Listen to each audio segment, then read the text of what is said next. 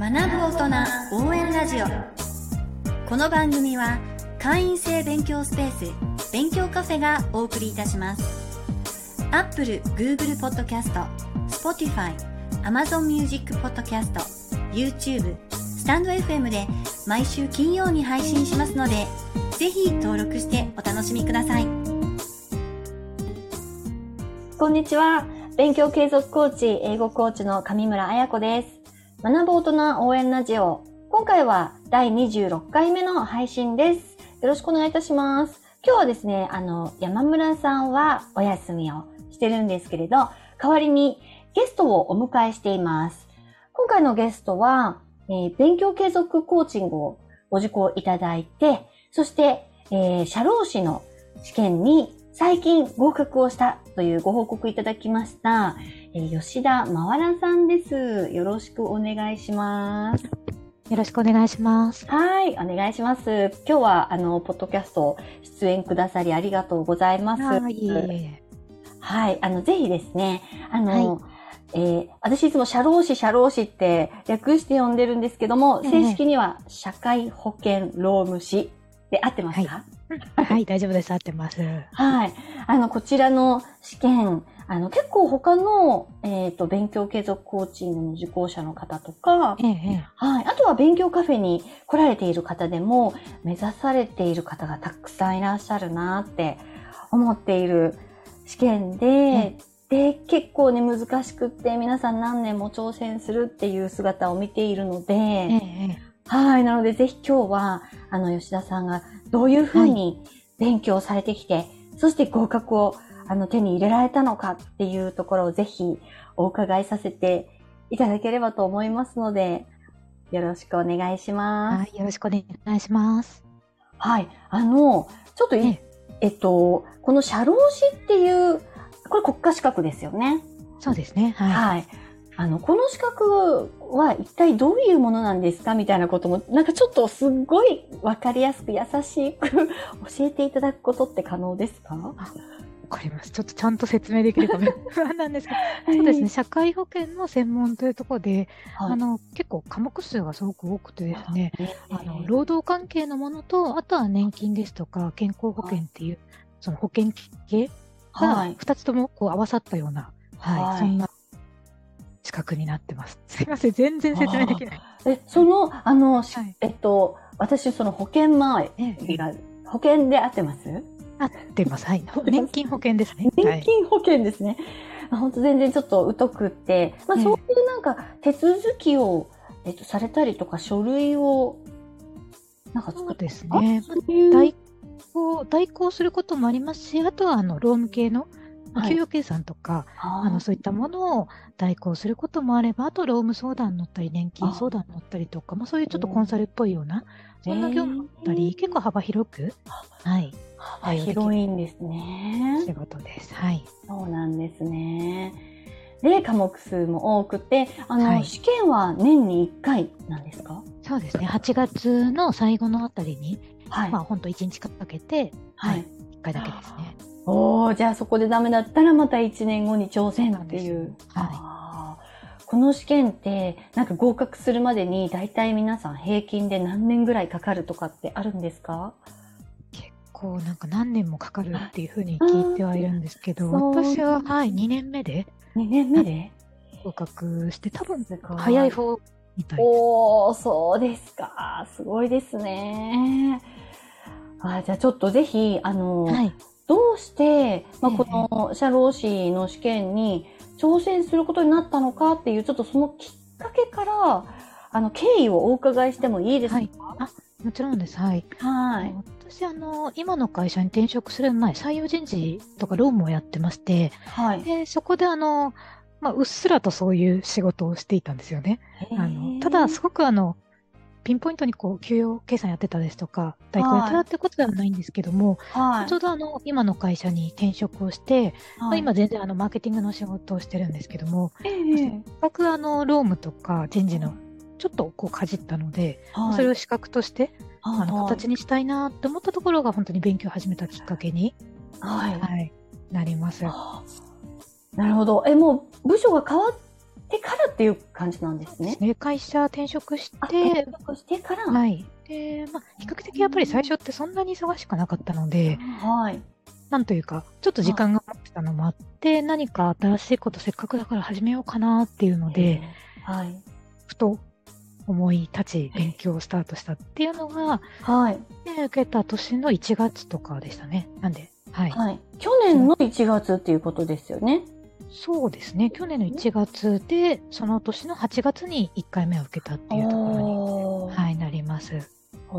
準備期間がじゃあもうほんと8ヶ月とか8ヶ月弱ぐらいで1回目受けて、はい、1回目受けて、はい。で、その時はどうだったんですか？その時はですね、はい、結構数点足りず合格できないっていうとこ、不合格だったんですよね。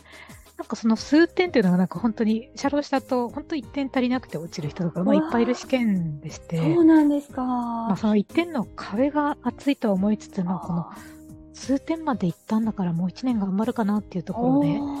はい、もう1回やろうって思ったのが、ね、まあ、うん、9月10月とかですかね、はい。でも、ね、平均で何年もかかって合格するっていう試験に初めて8ヶ月でもうあと数点ってところまで行ったってことは、その8ヶ月すっごい勉強したっていうことですか？いや、もう手探りでその8ヶ月をやっていて、まあ、はい、通信講座には通ってたので、まあ、通信講座やってもう勉強やってなんですけど、やっぱ本当になんて言いますか、自己流でやってたり、はい、まあ、仕事も転職したばっかりだったんで、そこまでまだなんて言いますか、忙しくなかったので、比較的勉強に時間を割くことができた、はい、っていうところはあると思いますね。そうなんですね、はい。じゃあ、方法は、その通信講座を受けて、はい、動画で学習したり、テキストで学習したりみたいな。そうです、そうです。はい。で、自分で各問解いてっていうところで、ただなんか勉強方法本当にこれで合ってるのかなとか、はい。逆にやっぱり、初学というか1回目だったので、もう何もわかんないんですよね。すべてが新しいので、ある意味こう、なんていうんですか、すごい新鮮な気持ちで、まあ、成長してる感を感じながらできたのは1年目だったと思います。はい。ああ、そうなんですね。吉田さんはその間もフルタイムでお仕事されていたと思いますし、そうですね、はい、あとお子さんがいるって伺ったんですけれども、そうですね、はい、2人いるので、まあ、子育てしながら、いや、すごいことですよね、それって本当に。さらっとおっしゃれるんですけども、ね、仕事して、子育てして、勉強して、はい、いや、ちょっとびっくりですね。ちょっとその前のお仕事結構ハードだったので、それに比べると、はい、それだけやってもそんなにこう、辛くないと言いますか、ちょっと基準が多分少しおかしくなっちゃってるのかもですけど。そうですか。はい、いや、すごいですね。で、まあちょっと8月はその時惜しくも不合格になった、はい、っていうことなんですけど、で、またもう一回挑戦しようって、いうことで、まあ、10月ぐらいから、はい、そうですね、10月から再開して、まあ、1ヶ月お休みして、はい、10月から、はいはい、再開して、ちょっと関連する資格を1個、はい、12月か11月に受けて、まあ、そこまで勉強できたんですよね、はいはい。まあ、ちょっと小さな資格を狙うっていうので、まあ、3ヶ月ぐらい頑張って、そこはやってちゃんと取れたんですけども、そこからこう年末年始挟んでこうプチッと気持ちが途切れてしまう。そうだったんですね。やっぱ1月、もう12月の終わりからやっぱり全く勉強をしなくなっちゃった、しなきゃいけないと思ってたんですけど、はいはい、なんかこう、なんかする気にならなくなっちゃったっていうのが、結構2月3月ぐらいまで、はいはいはい、続いてましたね。そうだったんですね。もうずっとね、きっと1年間、すごい結構勉強されていて、うんうん、はい、で、ちょっと年末年始のお休みに挟んだら崩れてしまったみたいな。そうですね。それかなんかやっぱり結構ギリギリこう手が届くぐらいのところに行っちゃったので、なんと言いますか。いや、こんな1年前から頑張んなくても直前でいいんじゃないみたいな、ちょっとそういう気持ちも出たりとか、まあ、仕事がやっぱり忙しくなってきて、転職して1年ぐらい経って、結構やっぱ忙しくもなってきたので、はい、なかなかこうそちらで、はい、時間取られてるっていうのもあったと思います。あ、お仕事のこともちょうど重なって、ね、はい、で、ちょっと昨日緩みもあと数点だしみたいな。ところもあって、あ、そうですよね。はい、もうそう、もうなってやむを得ないっていう状況ではありますよね。全く多分1、2、まあ、丸3ヶ月ぐらい多分勉強してない そうだったんですね、はい、でその時期に勉強継続コーチングのカウンセリングにお越しいただいて、私が最初対応させていただいて、はい、まさにはい、そうですね、お話しさせていただいたのがその時期でしたね、うん、その時期ですね、はい、まあ、その時は、まあ、ちょっと自分一人じゃできないからっていうことで、はい、探していただいたんですか？なんか検索とかしていただいたんですか？ですね。検索で、ちょっとすごい正確なとこ覚えてないんですけども、はい、何かしら一人では頑張れないなっていうのを思って、はい、で、まあ、プロの力を借りた方がいいなっていうので、なんか検索した時にたまたま引っかかったんだと思うんですよね。はい、転職も人材系の会社でコーチングとかが結構周りでコーチやってる人が身近にいて、なんか目標達成するときに誰かサポートしてもらうっていうのは、まあ、結構普通だなというか。そうだったんですね、はい、じゃあちょっとそういうコーチングみたいなのがあればいいなっていうことで見つけていただいて、ね、はい、で、はいまあ、やっぱり勉強継続っていうところにすごく特化してるっていうのはなんか面白そうだなと思って、はい、普通のコーチングは実は受けたこと何度かあって、はい、あ、そうだったんですね。やっぱりこう自分が知りたいこととちょっとだけこう違うというか、はいはい、やっぱり勉強に特化したコーチをしてほしいっていうところがあったので、はい、そこで、はい、探して見つけたっていうところになります。そうだったんです、はい、よくぞ見つけていただきましてありがとうございます。本当にどうやったんだろうと思うんですけどね、小さなサイトがポツンってあるだけなんですけどね、1ページなんですよね。ねで、まあ、もともと私実は勉強カフェの会員ではないんですけど、一回ドロップインで使ったことがあって。おあ、どちらのスタジオに行かれたんですか？はい、渋谷です、ね、あ、そうだったんですね。なんかその時にこういう場所あるんだっていう存在だけ知ってたので、はいはいはい、やっぱりその勉強カフェが母体だったらなんか大丈夫そうだなっていう、はい、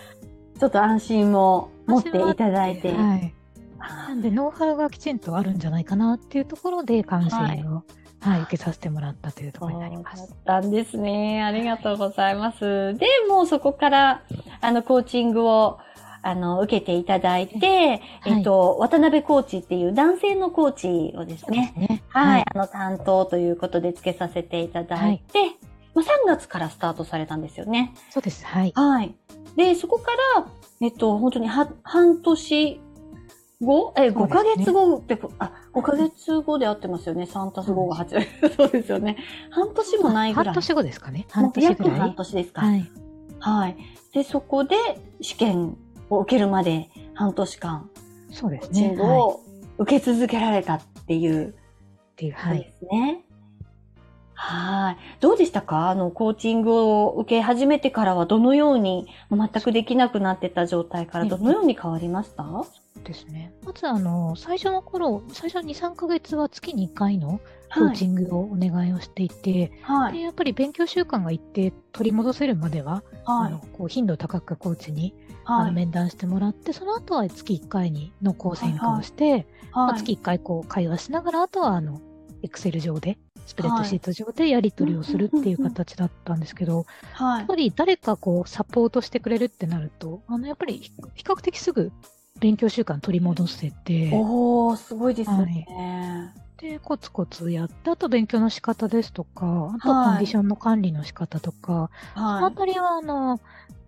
面談の中でサポートいただいて、はい、まあ、結構、はい、単純というか素直にじゃあやってみるかと思ってやっても合わなかったらやめるんですけど、はいはい、言われたことは結構素直に、はい、取り入れてみてました。おー、すごいですね。最初の何ヶ月かはその月に1回じゃなくって、はい、2回にしました。2回ので何ヶ月かやって、軌道にちょっとガッと乗っけるまで頻度高く話されていたと、はい、で、そこでは、なんかこういうペースで毎日このぐらいの時間を勉強しましょうとか、はい、こういった時間の、時間帯でやりますとか、何を勉強するとか、計画も一緒に立てられたんですか？ですね。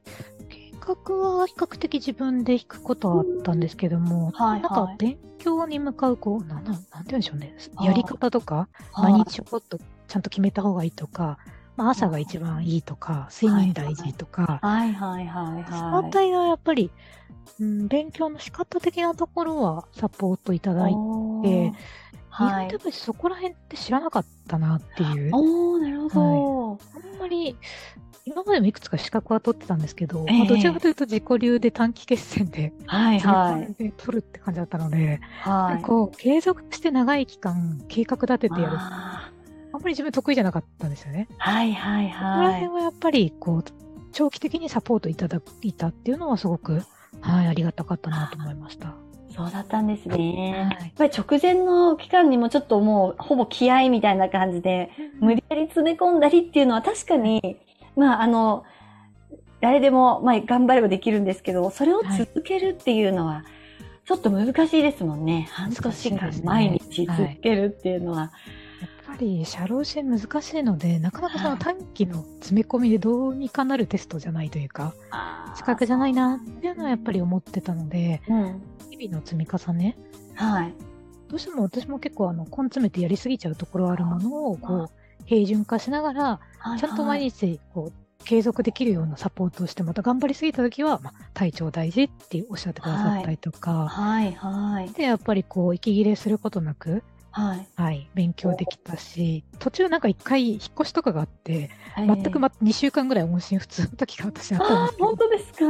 か、はい、その時もやっぱりこう根気強くどうですってこう声かけてくださって、はい、まあなんとかまた復帰してっていうそうだったんですね、はい、そういう時期も乗り越えて来られたとはいまあ、結構順調に勉強習慣を回復されて、はいで、6ヶ月も走り切ったっていうような、ご様子なんですけど、難しかった点とかもありましたか、はい、その期間に。ですね。やっぱり仕事忙しかったので、仕事との両立は難しかったですし、はい、あとはまあ暑い時期だったので、こう、体力的なところとか。ああ、そうですね。はい、あったりとか。ですからね。そうですね。あとは、まあ、勉強に集中するための、はい、例えば、まあ、どうしても子育てしてると家事ですとか、はい、いろいろしなきゃいけないことあるのを、どうやってそれをこう効率化するか。はい、例えば、直前ですと料理代行とか、あとは宅配の食材とかも使ってたんですけども、はい、なんかそのあたりもこう、これどう思いますかねみたいな話をコーチとして。で勉強に集中できるための環境整備みたいな部分も関与できたのは結構心強かったなって、はいはい、思います。そういったところまで踏み込んで一緒に相談をしてそうですね。そうあって、まあ、例えば直前はシェアオフィスとかでこう朝から勉強してたんですけども、はい、高いからどうしようかなと思いつつやっぱりコーチにこう、はい払ったからちゃんと勉強しなきゃっていう強制力って結構強いんですよっておっしゃっていただいて、はい、あそうだなと思ってその自分の選択をこう肯定しながらはい、今日はここでちゃんと一日勉強して帰ろうっていうふうにこう思えたりしたのでなんか変なとこでの迷いとか、はいはいはい、そういうところはサポートいただいた気がします。なるほど意外と迷っちゃうことってありますよね。ありますね。一人だとちょっとやってみようかな、はい、でも何かが不安とか心配とかで、はいはい、ありますあります、ね、それをちょっと背中をポンと押してもらってえいって始められるみたいなそうですね。そこはやっぱりいろんな方の勉強をサポートしてきて多分ノウハウがいろいろあるからこそ私はやっぱり自分のことしか知らないので、はい、周りは別に勉強してる人がいるわけじゃないので、はい、そこはプロにこうあそういうもんですよって言ってもらえるとすごく心強かったなと思いました、うんうん、そうだったんですね。はいでちょっと今回ですねこのポッドキャストで吉田さんを招きますということを渡辺さんにお伝えしたところですね、はい、メッセージを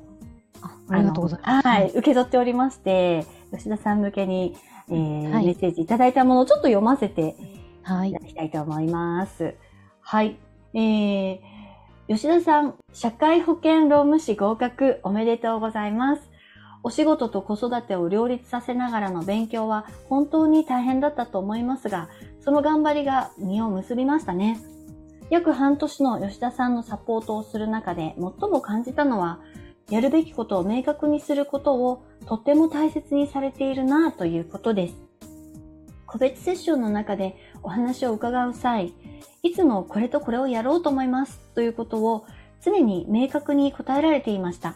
その中でこちらが気づいたことをいくつかフィードバックする形でしたが、それを真摯に受け止めて、ご自身の計画に生かしておられました。特に最後の1ヶ月の追い込みは目を見張るものがあり、8月の学習時間は100時間を超えることができました。本当にすごかったです。やるべきことを明確にしているので、最後も迷いなく集中できたのかなと思います。私も勉強を続けている身として、吉田さんの頑張りにとっても刺激を受けました。ありがとうございます。これからも吉田さんのますますのご活躍を心よりお祈り申し上げます。お疲れ様でした。渡辺ということで、コメントをありがとうございます。はい、読ませていただきましたが、いや、やっぱり話されていたようなことも書かれていて、フィードバック真摯に受け止めて、もう計画に生かされていたことですとか、あとこの最後の学習時間、8月100時間を超えるってすごいですね。思ってさ、これやっぱり渡辺コーチから教えていただいて、すごい良かったなと思うのが、はい、勉強時間をアプリで計測した方がいいって言われたんですよね。あ、なるほど、はいはい。で、私1年目はやっぱり勉強時間計測してなくって、なんかやってるような気がしてたけど、多分あんまりやれてなかったと思うんですけど、2年目は、はい、やっぱり計測し始めたんですよ。はい、ちゃんとアプリで見てやったら、はい、今自分がどれぐらい本当にやれてるかっていうのが分かるって、はいはい、それでやっぱり最後なんか思ったより全然勉強時間伸びなかったんですよ。あ、そうなんですね。はい、でこれは絶対にやばいと思いまして、はい、で最後やっぱり100時間以上はやらないとやばいと思って、8月結構根詰めてこうやったっていうので、結構やっぱりこう頑張った気になっちゃってた自分は1年目いたのと。ああ、そうなんですね。数値で見ることで、すごく大事ですね。はい。把握することが大事だなっていうことなんですね。そうやります。はい。そのアプリっていうのは、どういうアプリなんですか？そうですね。普通に無料のアプリだったんですけども、はい。スタディプラス。ああ、スタディプラス。はい。これをお勧めいただいて、で、本当に細かい時間でも、これをつけて、時間計るとやっぱり伸びていくと嬉しいんですよね。おー。1日何時間勉強しようっていうのをコーチと会話して、自分でも決めてるんですけども、はい、空き時間10分でもここで記録して伸びるとやっぱり嬉しくって、あー、すごい。こういうのがあって積み上げられたんで、やっぱり測って本当にこれは良かったなと思いました。そうなんですね。そのアプリって今からスタートしますみたいなボタンを押して、終えるときにボタンを押すと、そうですそうです。はい、その計測された時間がちゃんと計測されていくと、はい、それはいいですね。今週何時間やろうみたいなの決めたら、もう本当にこれで毎日見て、はいはい、伸びたみたいなので、やっぱりすごく可視化されることによる頑張りは、はい、なんか最後これはすごく良かったなと思います。おー、そうだったんですね。もうさらにさらにやろうっていう、そのグラフを見ながら、そうなんですよ。超えるという。はい。はい。もうそれもあり、100時間達成。そうですね。本当にお盆休みは、仕事も休みだったので、はい、毎日10時間くらい勉強して。いや、すごいですね。もうご家族のでも、協力があってっていう感じですか？そうですね。家族にもやっぱりこの試験を受けるっていうことは伝えて、はい。で、応援してもらってっていうところですけども、やっぱり子供にとっても、子供に勉強しなさいってよく親をみんな言うと思うんですけど、自分はやってんですかっていうのはやっぱり問われると思ってて、やっぱりしっかり勉強して、努力してる姿を見せるっていうのは子供に、うちはもうある程度大きいので。何歳ですか？上が19で下が10歳なので。そうなんですね。勉強してる親の姿は決してマイナスではないかなっていうふうに。それはそうですよね。もう背中で見せていくっていう。そうですね。なんか何か成し得たかったら、やっぱり本気で最後まで聞けない時もあるし、あとはちょこちょこ長期間頑張らなきゃいけないこともあるっていうところは、やっぱり一番、わかりやすい例かなと。いやー、それ絶対にお母さんを見て学んでますよね。だといいんですけど。お子さんは絶対学んでますよ。そのようにして、最後は合格を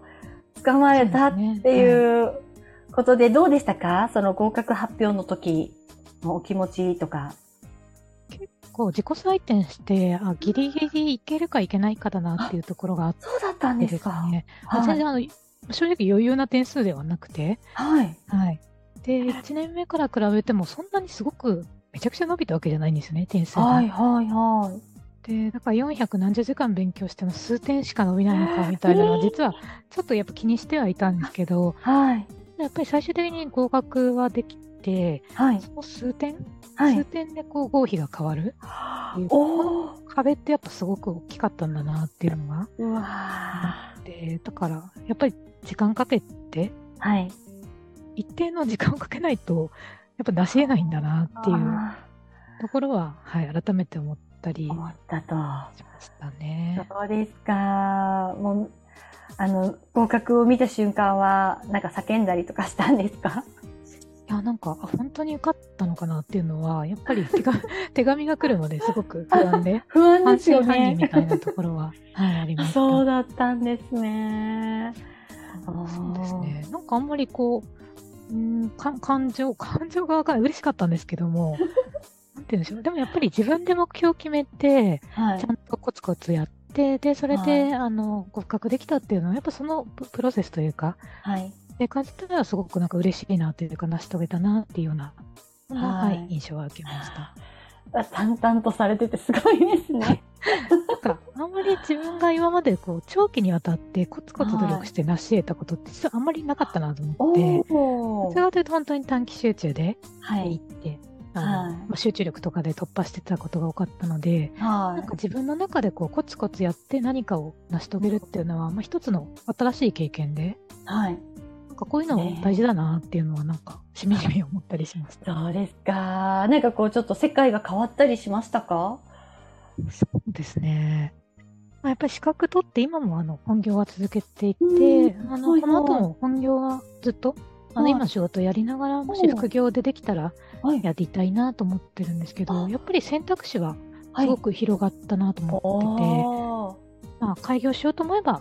できますし、できるしだけど今は意思を持って今の仕事をやりたいっていうふうに思ってるので、そこはすごくなんか、まあ、人生の自由度が上がったというか。本当ですね。はい、しました。何があっても、まあ、今ね、何が起こるかちょっとわからない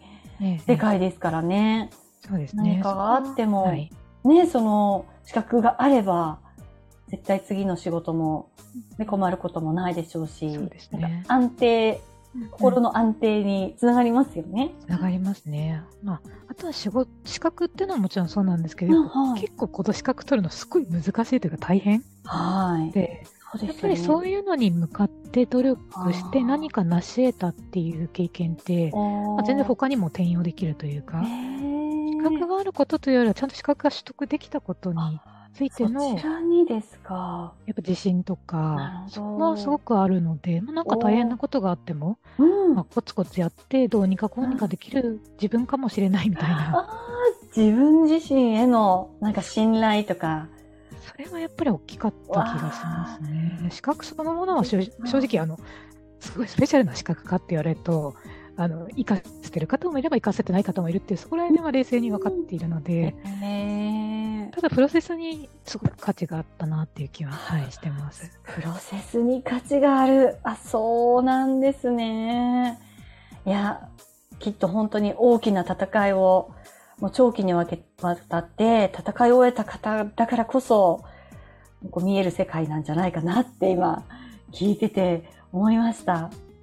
りがとうございます。はい。これ聞いている方にもですね、きっと社労士の資格に向けて頑張っている方もいらっしゃるかなと思うんですけれど、同じ資格に向かって挑戦している方々へ最後メッセージをいただいてもいいですか？そうですね。はい。いやうん、本当にコツコツやるしかない。多分皆さんもよく分かってるんだと思うんですけども、本当にコツコツやるしかないというか、はい、テキスト見て過去問解いて覚えてっていうのを本当に繰り返すしかないなと思ってて、もうでも本当 それだけですかね。はい、はい、あ、ごめんなさい。そこの途中でめげそうになった時にはどんな風に考えたらいいですか？そうですね。なんかあんまりこうモチベーションとかで動かないようにしてて、長いんですよね。長いし大変なので、はいはいはい、ある意味淡々と渡辺コーチもおっしゃってくれて、なんか変にこうやる気とかで今日やる気あるからめちゃくちゃ勉強しようとかではなく、はい、まあ、普通にやるっていう、お淡々とやるっていうこと、淡々とやるしかない世界。なるほど。まあ、やっぱ長期戦なので、はい、すごく頑張ってもやっぱ息切れしちゃうと思うので、そうですね、細く長くやって、はい、しかないというか、うんうん、はい、結構なんでしょうね、総合得点だけじゃなくて足切りとかも各科目にあるとか、少しちょっと癖がある資格試験なので、はい、なんというかあんまり運とかっていうとあんま良くないなと思うんですけども、最後の最後はまあそういう要素もなくはなくて、本当に実力ある方でもたまたまっていうことがあるので、というか、うん、なんかそういうちょっと不思議な試験だなと思って、いや、そこも難しさの、ね、一つの要素ですよね。そうですね。やっぱ長い試験時間が3時間半とか、はい、長いので、まあ、体力を、はい、きちんとつけたりとか、あとは集中力、はい、なんかそういうところも結構大事だったり、あと午前中は私なんか本当にこれはやばかったかなっていうので、結構一瞬昼休みとか気持ちがぐらついたんですけど、はい、そこでパシッと切り替えて、はい、で、まあ、午後も頑張るみたいな、そういう意味ではなんかこう単なる勉強だけじゃない、こう精神力的なところを問われる試験なので、体力精神力みたいなのを鍛えるのが大事かなっていう気がしますね。体力精神力も必要。そうですか。いや、今日は本当に社労士合格体験談ということで、はい、いろいろと詳しくお伺いさせていただきましてありがとうございました。そこそありがとうございます。はい、ぜひこれからまたその資格を生かしたりとか、はい、まあここで得た自信を生かしたり、勉強方法のノウハウなども活かされながら、ぜひまたご活躍されてください。うん、ありがとうございます。はい。今日はありがとうございました。はい。ありがとうございました。はい。ということで、今回はゲストの吉田さんをお招きして、社会保険労務士合格までの体験をお伺いしました。同じ資格を目指す方、違う資格でも勉強を頑張っている方々の参考になる部分や、自分も頑張ろうと思っていただける部分がございましたら幸いです。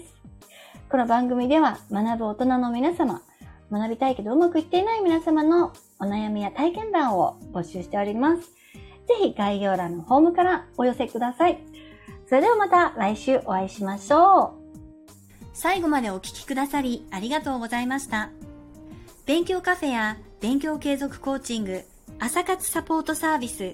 IT パスポート講座、サブスク型英語コーチングなど、私どものサービス詳細につきましては、ぜひ概要欄をご覧ください。ではまた次回お会いしましょう。